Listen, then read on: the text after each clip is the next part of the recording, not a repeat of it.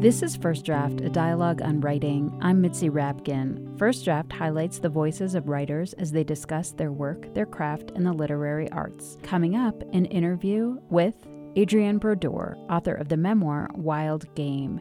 It felt so exciting to be close to my mother, to be involved in something that was, you know, infinitely more action packed than spin the bottle on the beach or whatever the 14 year old in me would have been doing.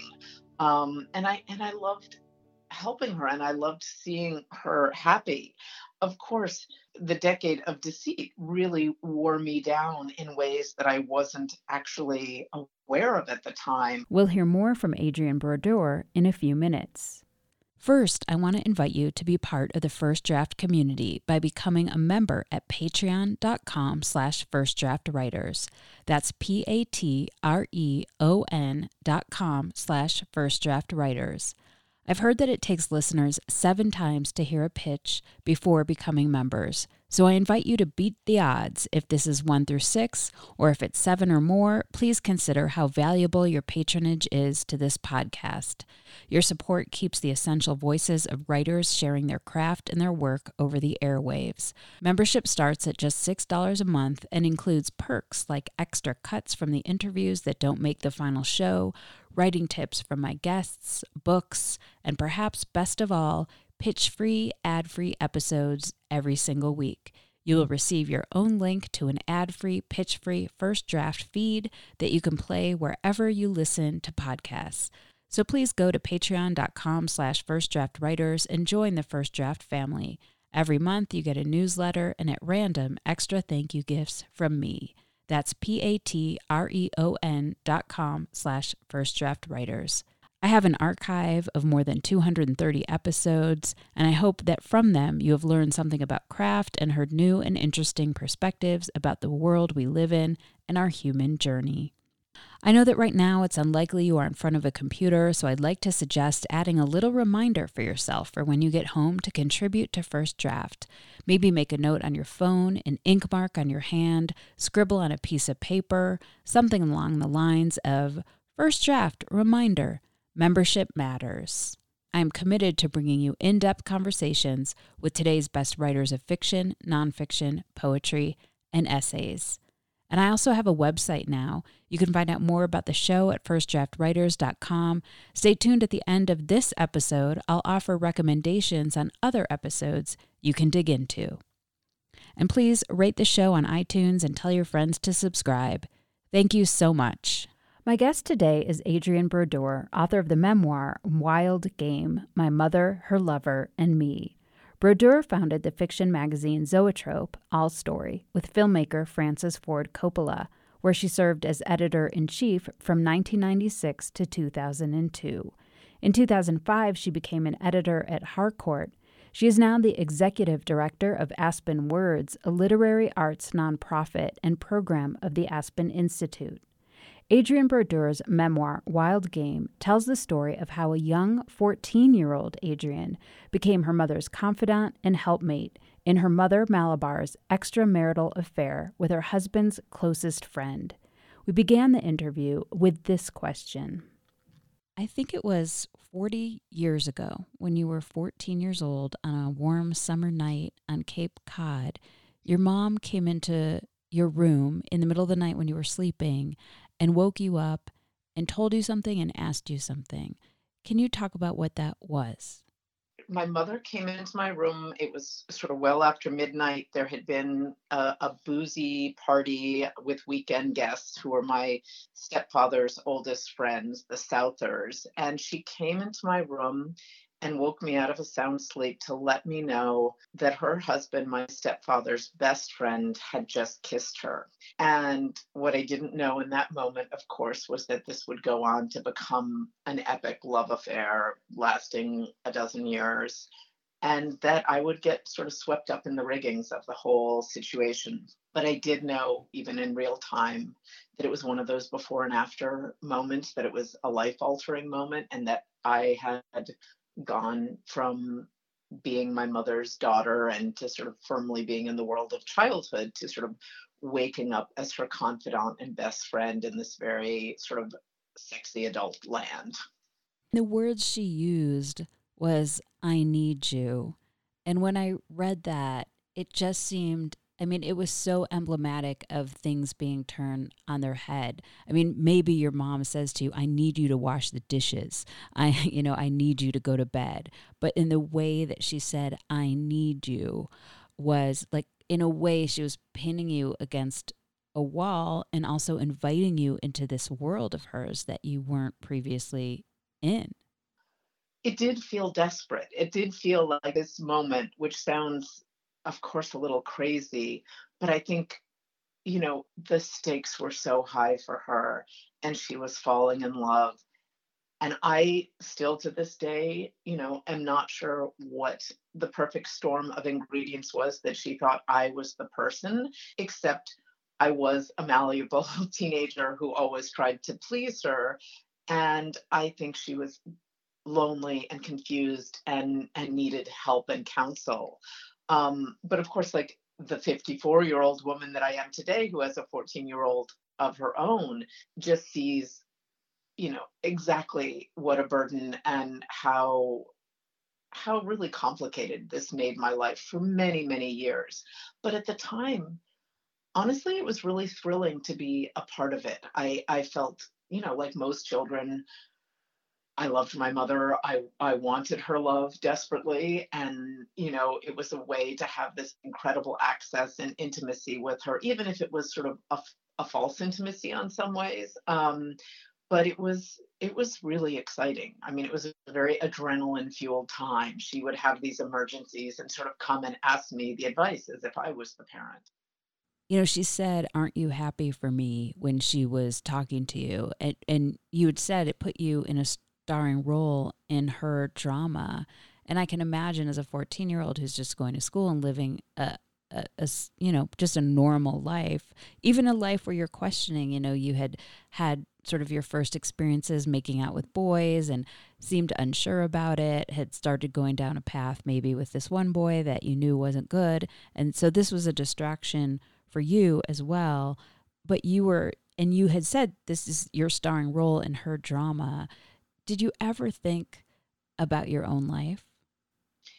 At the time, no. At the time, I was just reacting. Like I didn't reflect deeply on how sort of my adolescence and separation had been thwarted and that I had turned towards my mother's sort of emerging sexuality instead of my own. Um, I mean, those reflections came to me much later.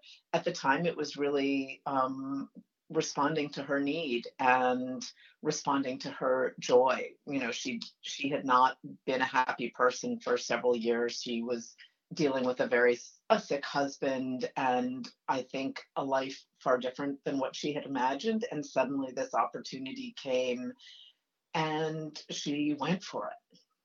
Once this got rolling, this became the centerpiece of her life. You were complicit in it. And this wasn't, this kiss led to a decade of deceit for her and your complicity and coming up with ideas for them to meet, coming up with covers, entertaining and taking care of Charles when Malabar wasn't home. Can you just talk a little bit about just the the effort that this took and and how you felt about it? It was all consuming, definitely. Like this is you know the moment of my life that changed everything and became became my entire life for many years and as I said, like while I was living it, there was a certain um, n- normalcy to it, and I and I can't quite explain that other than to say, you know, we only get one set of parents, and we only experience one life. And I should also add that in my family, for better or for worse, probably for worse, it it wasn't she wasn't the first of her generation. This felt like there was a legacy of deception and secret keeping that existed you know in the previous generation and as far as i can tell the one before that. So for instance in my mother's parents generation there was just an abundance of affairs. There was a secret a family that my grandfather had outside of his marriage. There was just all sorts of stuff going on. And on some level I think as a young person, I just sort of assumed this was the adult world, um, which sounds incredibly jaded, but I think it was just what I was familiar with. Um, and it was also, as I as I said before, which I, I, you know, it sounds so so terrible to say out loud, but it was. It felt so exciting to be close to my mother, to be involved in something that was, you know, infinitely more action packed than spin the bottle on the beach or whatever the 14 year old in me would have been doing. Um, and I and I loved helping her and I loved seeing her happy. Of course, you know, the decade the decade of deceit really wore me down in ways that I wasn't actually aware of at the time. I mean, I essentially started having these incredible stomach pains, this sort of pre-ulcerous condition, which, you know, in our full denial of what was going on after I saw a doctor. My mother and I just assumed it was because I was working too hard at school and, you know, too perfection, too much of a perfectionist. I mean, it was just we, you know, in that way that you do not see the forest for the trees. Um, we we in i mean, I should say it's, you know, probably at that time, you know, more the parents' job to be looking out and protecting and understanding what's going on in a child's life. But I mean, it it just there was no awareness. So so much of of your life was on hold, um, your own growth because of this. Were you ever like lonely or sad at school? I mean, you talked about how you didn't really have a lot of close friends. Well, I think the biggest problem with keeping a secret of this magnitude, certainly, but almost any big secret, is that it keeps you from being known on some very fundamental level um, you know, whether that's with friends or a boyfriend or a teacher or anyone who would be there for you, you're holding this huge part of yourself back. And since it was this defining thing in my life, not to be able to talk about it was sort of crippling and isolating in that way. Again, I don't think I realized that at the time so much as as I grew older, as I began to understand what it was doing to me, which really, you know, the first, there were many wake up calls along the way, but the first big one was, of course, when my stepfather died and I was a sophomore in college at the time. But that awakening, the guilt and the shame that I felt for not having been a better friend to him, um, you know, even though I was sort of dutiful and I really loved him. But the fact is, I tricked him. I was part of this elaborate conspiracy, and um, he certainly didn't deserve that.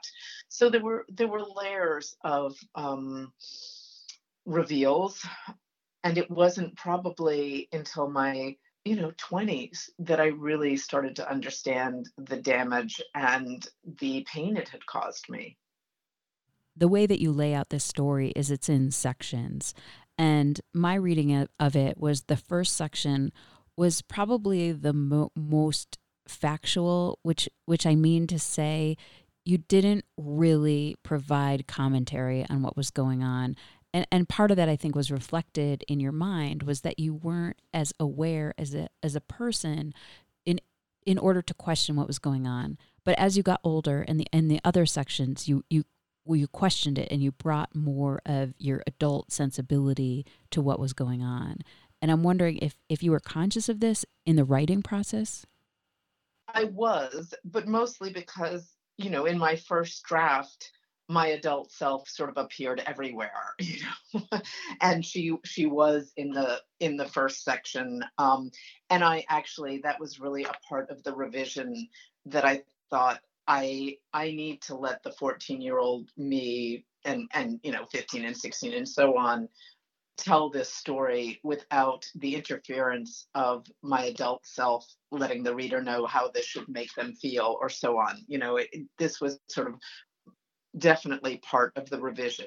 So i sort of think of the first section as as really the time of my greatest innocence. Obviously this thing happened to me then and then I really started to explore in the second section the fact that, you know, the, the thing that I will always question, which is why did I lean in when I should have been leaning out? Like at some point, I became an adult and you know was was coping with all of this and and figuring things out but i would still get sort of sucked back into the vortex of it and then the third section of course is is you know reclaiming and and finding my own identity in a truer way and living the life that i wanted to be living yeah i don't think memoirs can be as successful if you're kind of not in the moment that you're living and in the moment with your reader. So I could see how if you were putting all your adult feelings into the beginning, then it would kind of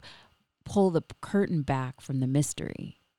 Totally. And I think I think it's a very natural inclination as a writer, especially, you know, when you're really just working on that first draft and trying to get these emotions in this story and figure out how to unfold the plot you know it's it's complicated as you well know as a writer but then you know i think so much of the beauty of writing and the fine tuning obviously is in the revision and that's where i think in some ways and maybe not the most work but the most important work happens there's a moment i believe it was in the first part where as the affair goes on this is it's very sneaky. I mean, there's a lot going on. Your your mother decides because Ben is a hunter and a fisherman, and he's trying to think of ways that that they could be together because they didn't live super close to each other and the couples were really good friends so charles mm-hmm. and malabar and ben and his wife lily really enjoyed each other's company and in fact, your mom really sat, saddled up to Li- Lily and became more her friends. So they created this this wild game cookbook where they would cook wild game and and test out the recipes. And as your mother was getting to know Lily more, she had this point where I think she was looking at photos in their house and she was criticizing Lily because Lily and Ben would go off on these long vacations. And she said, you know, what kind of mother could leave her children for so long? It's monstrous with no awareness. My mother was not the most self reflective person by any stretch. Um, and I think that was something I was trying to show. I, you know, my biggest goal with this book and with portraying my mother and our complicated relationship was not to create something black and white, not to write some kind of mummy dearest, but to show the shades of gray. And my mother did have some marvelous qualities. She was a very self centered person. And I think, you know, when I was writing the book, actually very early on, I stumbled upon a Vivian Gornick quote um, from the situation and the story that really just guided my writing, which was in order for the drama to deepen, you must show the loneliness of the monster and the cunning of the innocent. And I think that really informed the book because I think there's a temptation to put Malabar all in the, you know, the house of the mommy monster kind of persona. And there was some of that. Um, she was also, you know, very loving and great fun and dynamic in other ways. And, you know, you you mentioned the title, and I think just as backstory, the reader needs to know that my mother was this astonishing cook who had studied at Le Cordon Bleu and worked in the test kitchen of Time Life and had written food articles and cookbooks for much of her life. And Ben, her lover, was this um, avid recreational hunter. And so this was the ruse that they came up with so that they could have these. Um, you know excuses to get together they were going to create a wild game cookbook together and you know these were sort of decadent and fun nights for both parties but yes yeah, she she definitely cultivated a relationship with um, Ben's wife, a separate friendship. And she needed to justify and rationalize what she was doing. She also needed, um, on some level, to demonize Lily. Mean, demonize is too strong a word, but she she definitely had to criticize her, her parenting, her skills as a wife, her just interestingness as a human being but as I became more of an adult and in my own world, I did end up seeing Lily as just a much more powerful and interesting force than I'd ever understood as a child. And I think that was an interesting moment for me because I really had seen the world through my mother's eyes for far longer than most most daughters do. Well, I'm curious, what do you think it is? So, Malabar had a very difficult childhood. Her parents got married and divorced and married again. There were affairs. There was extra extra secret family on the side that her dad had. There was some abuse and hitting. She got in a really bad fight and got really hurt by her mom. They drank a lot. So she did not grow up in circumstances meant to succeed. And you had a better life than that. But you were also pulled into something that wasn't appropriate for a child. And you were saying earlier that Malabar was very self centered. And I'm wondering what it was that you think about your life that finally gave you sort of a doorway to see and reflect and see that this isn't right and you were able to heal and move on and have perspective that Malabar never got? Yeah, it's that is a great question. And um I think there were several things, and I think I'm a fundamentally different person, and we live in a different era and a more reflective time, frankly. I think most people of our generation are more reflective and self aware than our parents were. Maybe that's not true, but I think it is. So the things that actually helped me were first that the secret did come out. Um, Lily found out about the affair, and suddenly I was able to talk more openly about it and to share the experience with friends and to trust those friendships and frankly to be seen as a whole person for the first time to be able to admit to my shame for my involvement to be able to talk about it to be able to think about it you know i also was in therapy for a lot of years which was very helpful i i had hit a real crisis in my early to mid 20s where I went through a colossal depression. So therapy helped. And then honestly, and I, I know you will understand this um, as a huge reader, I was introduced to literature in a whole new way um, by a woman my father was dating and later married who owned an independent bookstore. And from my first meeting with her, she started to press novels and memoirs and books of poetry and essays into my hands. And this opened new doors because reading is such a fundamentally empathetic act. You leave the bubble of your own experience and you enter something so dramatically different, whether it's, you know, a war zone or the deep south or you know whatever it might be.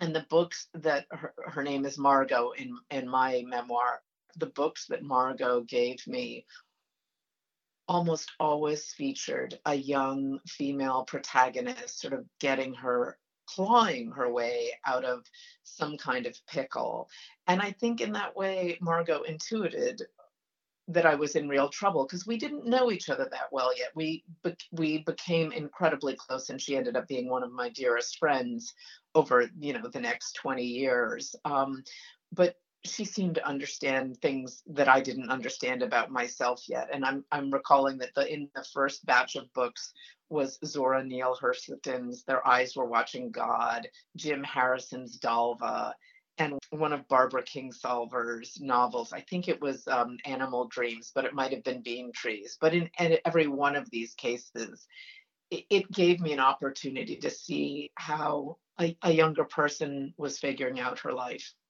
We should mention that as you grew into adulthood and spent more time uh, with your mom and after Charles died with Ben and Lily and their kids, you met their kid, Jack. He was their son. And you ended up moving to San Diego to be with him and then married him. So that really complicated the family dynamics. Yes, indeed it did. Yes, I mean, this is, you know, to what I'd said earlier, this is one of those moments where I just so question my leaning in to this convoluted deception that that my mother and I sort of were embroiled in. And I have no doubt that I fell in love with Jack. He's a spectacular guy. We remain friends to this day. But I did not tell him that our parents were having an affair. There was a fundamental loyalty that was always my mother's, that obviously in a relationship, um, especially in a marriage, you know, it, just shouldn't be that way. That's not that's not normal. And although the affair came out before we got married, um, we had this opportunity, I think, in hindsight, to have really learned from that, to have really said, okay, what was that about? What, you know, let's examine our relationship. Let's examine what's going on here. And once again, on some level, we just chose to sweep it under the rug. Um, at uh, uh, Jack did not really want to consider too deeply my complicity. And I think he in a way that was lovely for me at the time, you know, fully held our parents' feet to the fires. He really to the fire. He really objected to my mother, objected to his father, thought they were incredibly selfish. His anger was eye-opening to me because he was truly enraged by what they had done and how they'd done it. But in particular to me, I mean, even more so than his mom. I mean, he just felt that to have involved me was horrendous. One of the things that you talk about early on, and he sort of disappears from the book, not completely, but it's it's it makes sense that he disappears. Is your brother because in the very beginning you're all living in the same house, and then you go off and you do your things. But when this all started, he would walk by the room and see you and your mom talking, and so it it sort of created this separation. And I'm just wondering what what that was like with your brother and how it felt to maybe relive some of that in the writing of this? Yeah, I mean, so Peter was older at the time. He was 16 to my 14.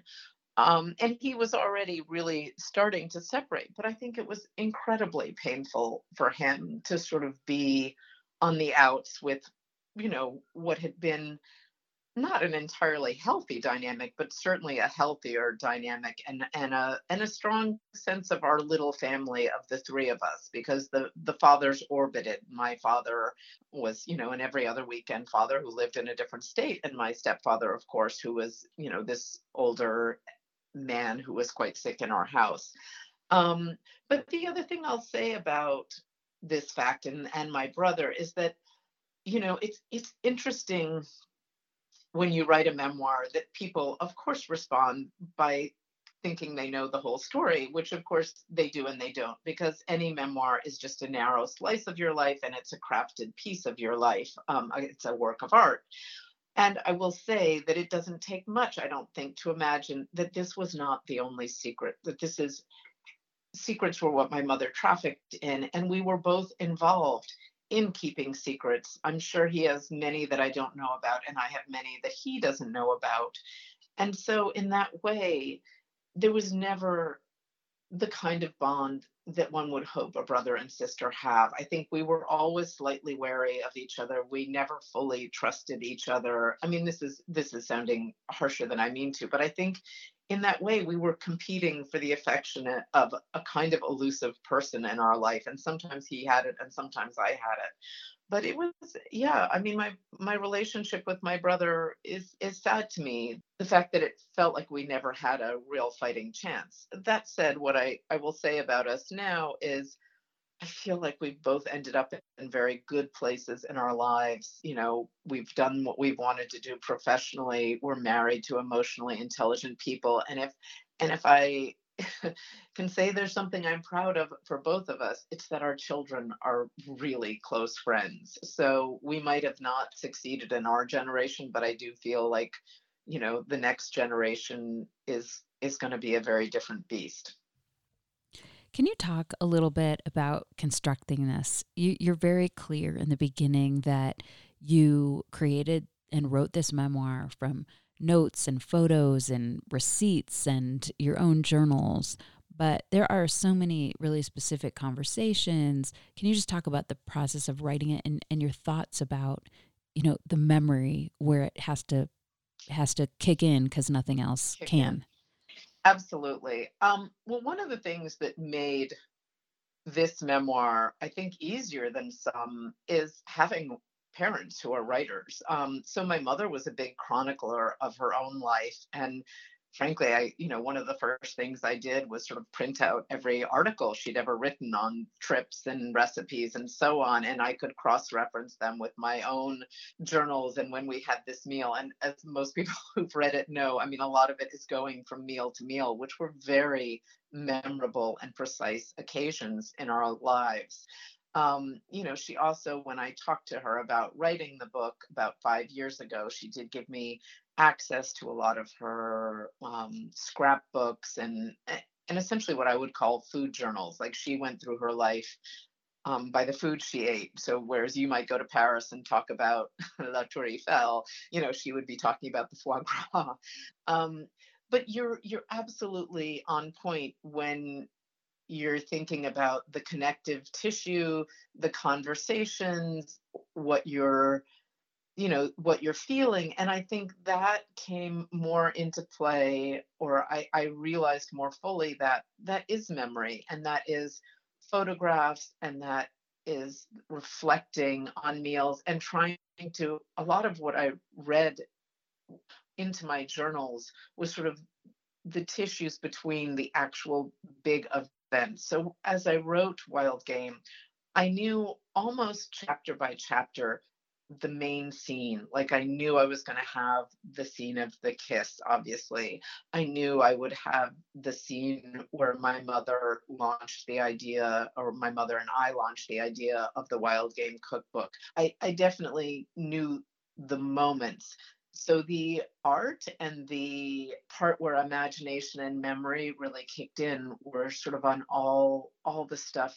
that was in between. And honestly i think every memoirist will tell you imagination is part of it. You know the intention and the heart of conversations. You're not going to actually remember word for word how people what people said 30 years ago although although I did, you know, there are many lines of dialogue that are taken directly from my notes when things shocked me or when there were moments of, you know, just where I was stunned by something. Those usually went went into the book verbatim.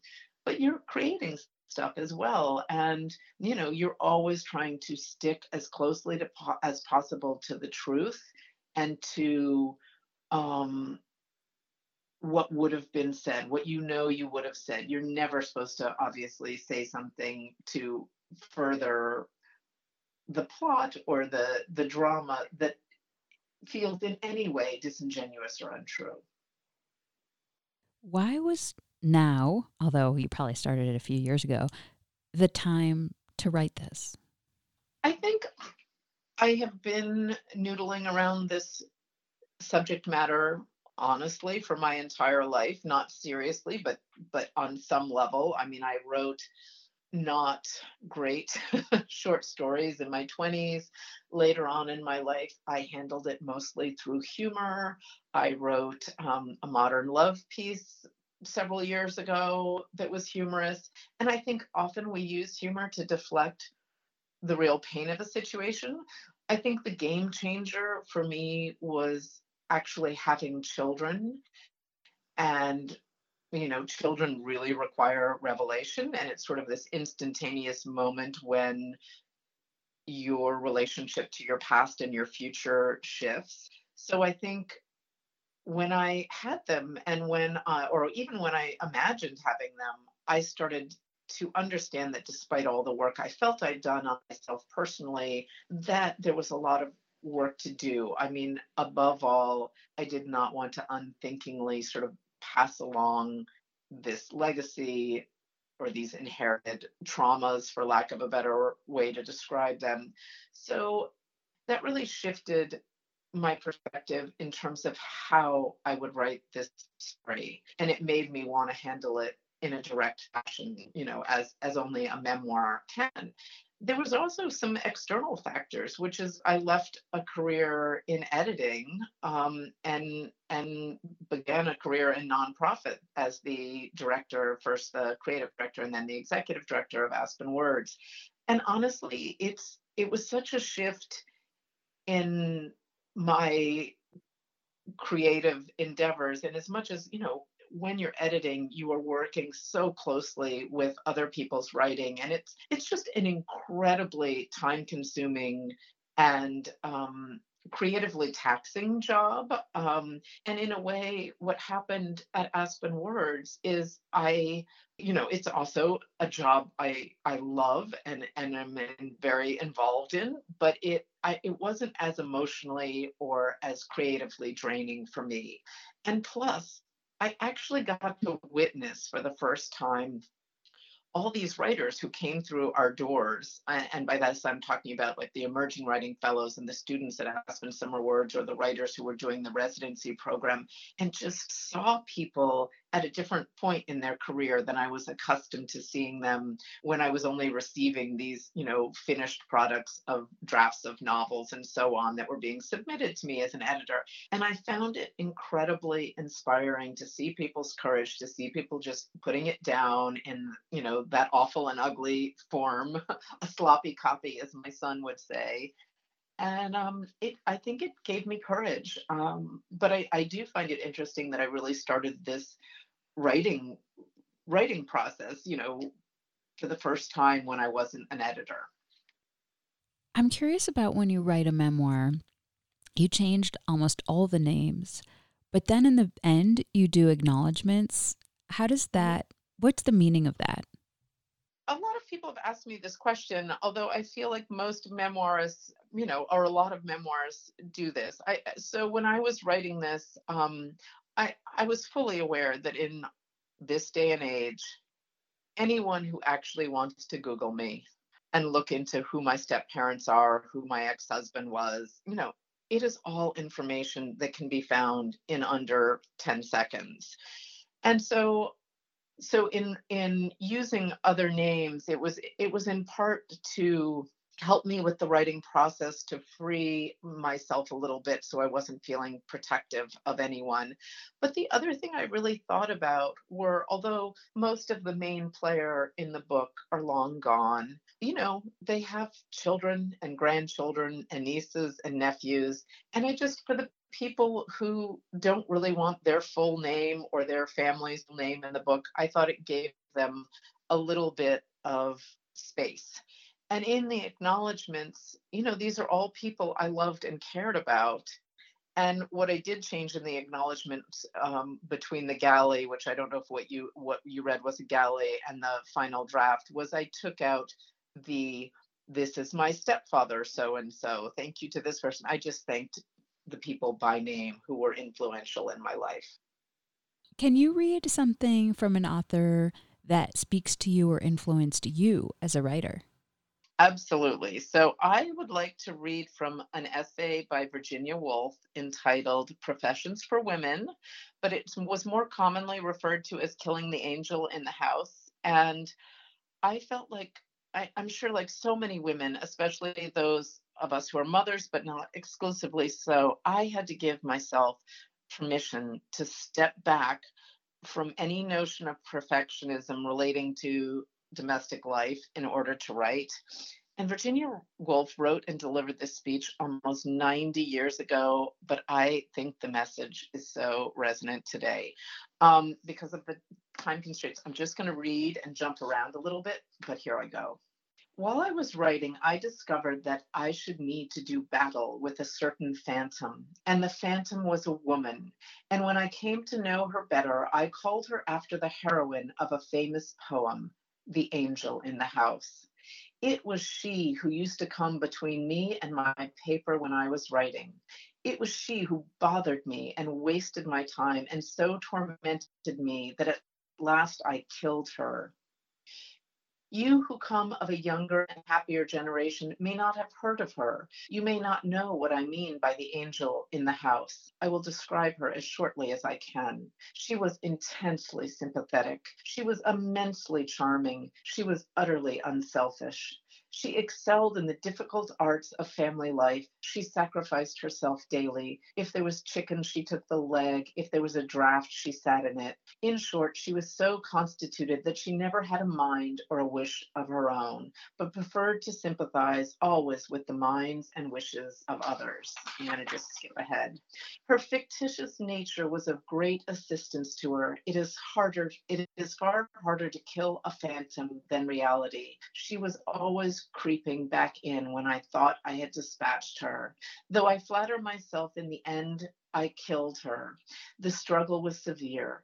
It took much time that had better have been spent upon learning Greek grammar or roaming the world in search of adventures but it was a real experience. It was an experience that was bound to befall all women writers at that time. Killing the angel in the house was part of the occupation of a woman writer.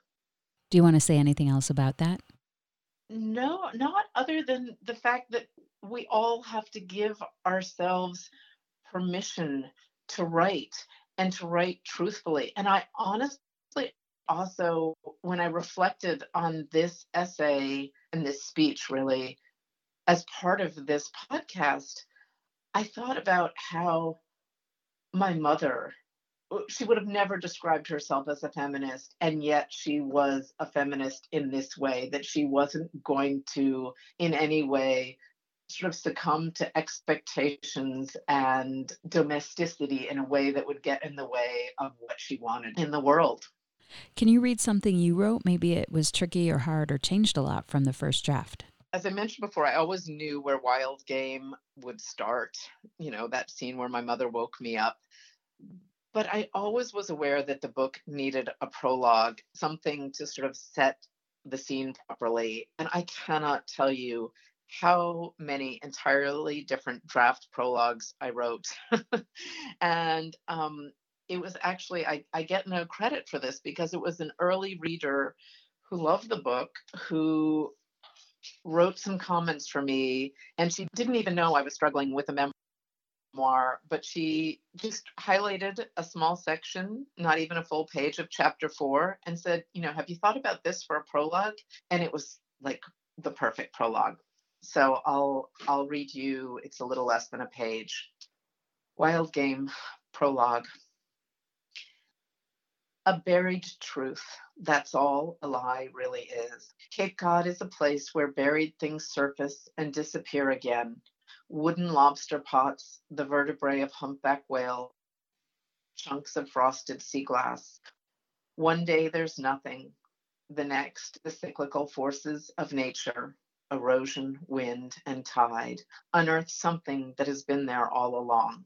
A day later, it's gone. Blink and you'll miss your treasure. Blink again and you'll realize that the truth you thought was safely hidden has materialized, some ungainly part of it revealed under new conditions. We all know the adage that one lie begets the next. Deception takes commitment, vigilance, and a very good memory. To keep the truth buried, you must tend to it. For years and years, my job was to pile on sand, fistfuls, shovelfuls, bucketfuls, whatever the moment necessitated, in an effort to keep my mother's secret buried. Do you want to say anything else about that? Well, it's one of those instances where the answer had been in front of me the whole time, but it took a collaborative effort to see it. Where do you write? In a perfect world, I write at my desk in my home office in the morning, starting around 5 a.m. Um, for Wild Game, I was always in my office and I always started by this is going to sound ridiculous, but by playing a whale song softly in the background. What do you do or where do you go to get away from writing? I take a long, long walk. So when I was writing Wild Game, um, I worked on it for about three hours every morning, and then I took a walk that sort of provided me the transition from writer to, you know, my day job as executive director of Aspen Words. Who do you show your work to first to get feedback? I had and have two different sources entirely for early feedback. So I'm in a writing group with just two other women, and we try to meet every six weeks or so to show each other pages and encourage each other, encourage one another. But I also have a friend who's not remotely a part of the literary world but is just this incredible, exceptional reader and editor of my work. And she just has an ear for every false note and calls me out on them. And I am hugely indebted to her. How have you dealt with rejection? there, I don't think there's any one answer on that one. I think rejection, I take it on a case by case basis.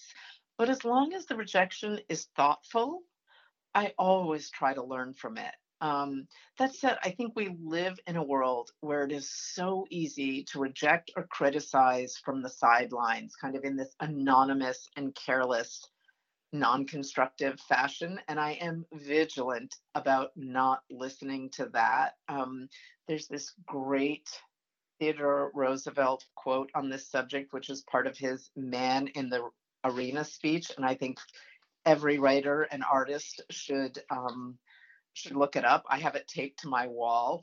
I mean, I have a lot of things taped to my wall, but it starts, and I'm just going to read this. It is not the critic who counts, not the man who points out how the strong man stumbles or where the doer of deeds could have done better. And it just goes on to say that the credit belongs to the people who are actually in the arena and working hard, the people who are daring greatly. And I really believe that. And what is your favorite word? That's easy. Onomatopoeia. It's just such a fun word to say. You've been listening to First Draft, a dialogue on writing. My guest was Adrienne Brodeur, author of the memoir Wild Game. If you liked today's show, check out my interview with a writer you might also enjoy, Danny Shapiro. You can find the entire archive of interviews on my website at firstdraftwriters.com. You can also follow First Draft on Facebook, Twitter, and Instagram. Just look for First Draft ADOW. That's short for First Draft, a dialogue on writing. You can email me at firstdraftwriters at gmail.com anytime. Remember, there are plenty of extras for becoming a member and donating to First Draft, including cuts from the interviews from this month's episode that didn't make it into the final show, and writing tips from my guests. Coming up in the next few episodes are interviews with Jeannie Vanasco, Ethan Rutherford, Etgar Keret, and Isabel Allende, a huge thank you goes out to my patrons for making this interview happen. Your support makes First Draft, a dialogue on writing, a reality every week. The theme music for First Draft was produced and performed by Murph Mahaffey. I'm Mitzi Rapkin, your host and producer. Thank you for listening.